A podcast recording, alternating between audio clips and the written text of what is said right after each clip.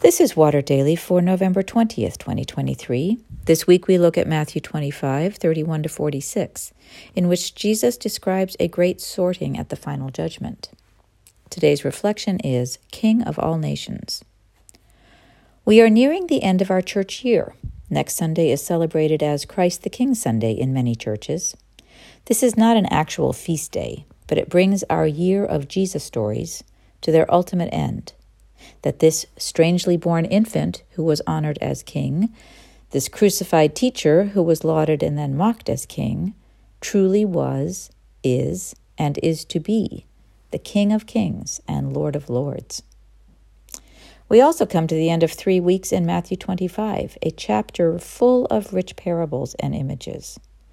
Once again, Jesus has a story to tell, but not this time a parable. Parables are allegorical tales Jesus told to describe the kingdom of God. Here he spins a future vision in which he explicitly images himself as king, seated on a throne, overseeing a gathering of all nations and peoples.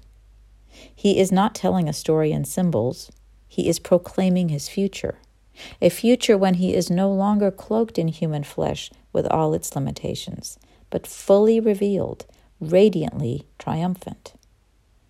This is what he says will happen. When the Son of Man comes in his glory, and all the angels with him, then he will sit on the throne of his glory. All the nations will be gathered before him. At the very beginning of our salvation story, God makes Abraham a series of promises, and each one includes this that through Abraham all nations will be blessed. Later, psalmists and prophets pick up the theme of all nations.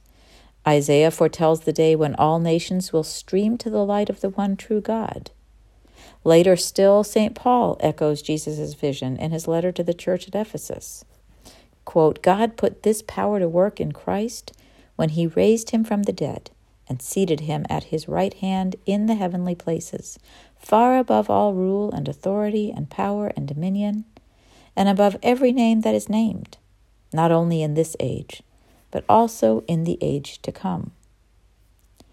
The promised, in-breaking reign of God is not only for those who follow Jesus in this life, it is a promise of peace for the whole world, a vision of nations coming together. In our ever more fractured world, it can be hard to believe in such a vision, but our believing is one of the ways God brings it into being when we believe in that vision of unity, it is harder to perpetuate enmity and violence.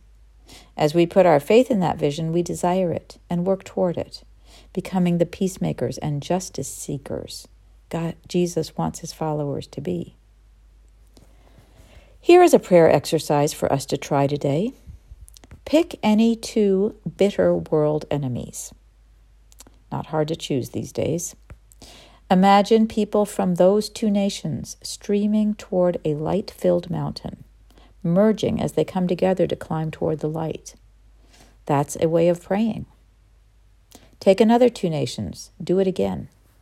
Think of an enemy of your own country. Imagine being part of a stream of your fellow citizens moving together toward the light of the world, the King to whom all earthly powers will yield authority. That's the future we proclaim that's the gospel, the good news we have to share. I know a woman who prays daily for peace in the most unlikely places, for the conversion to love of the most hate filled souls. She is actively exercising faith, speaking God's future into being now. I suggest we join her. All nations will be blessed through us.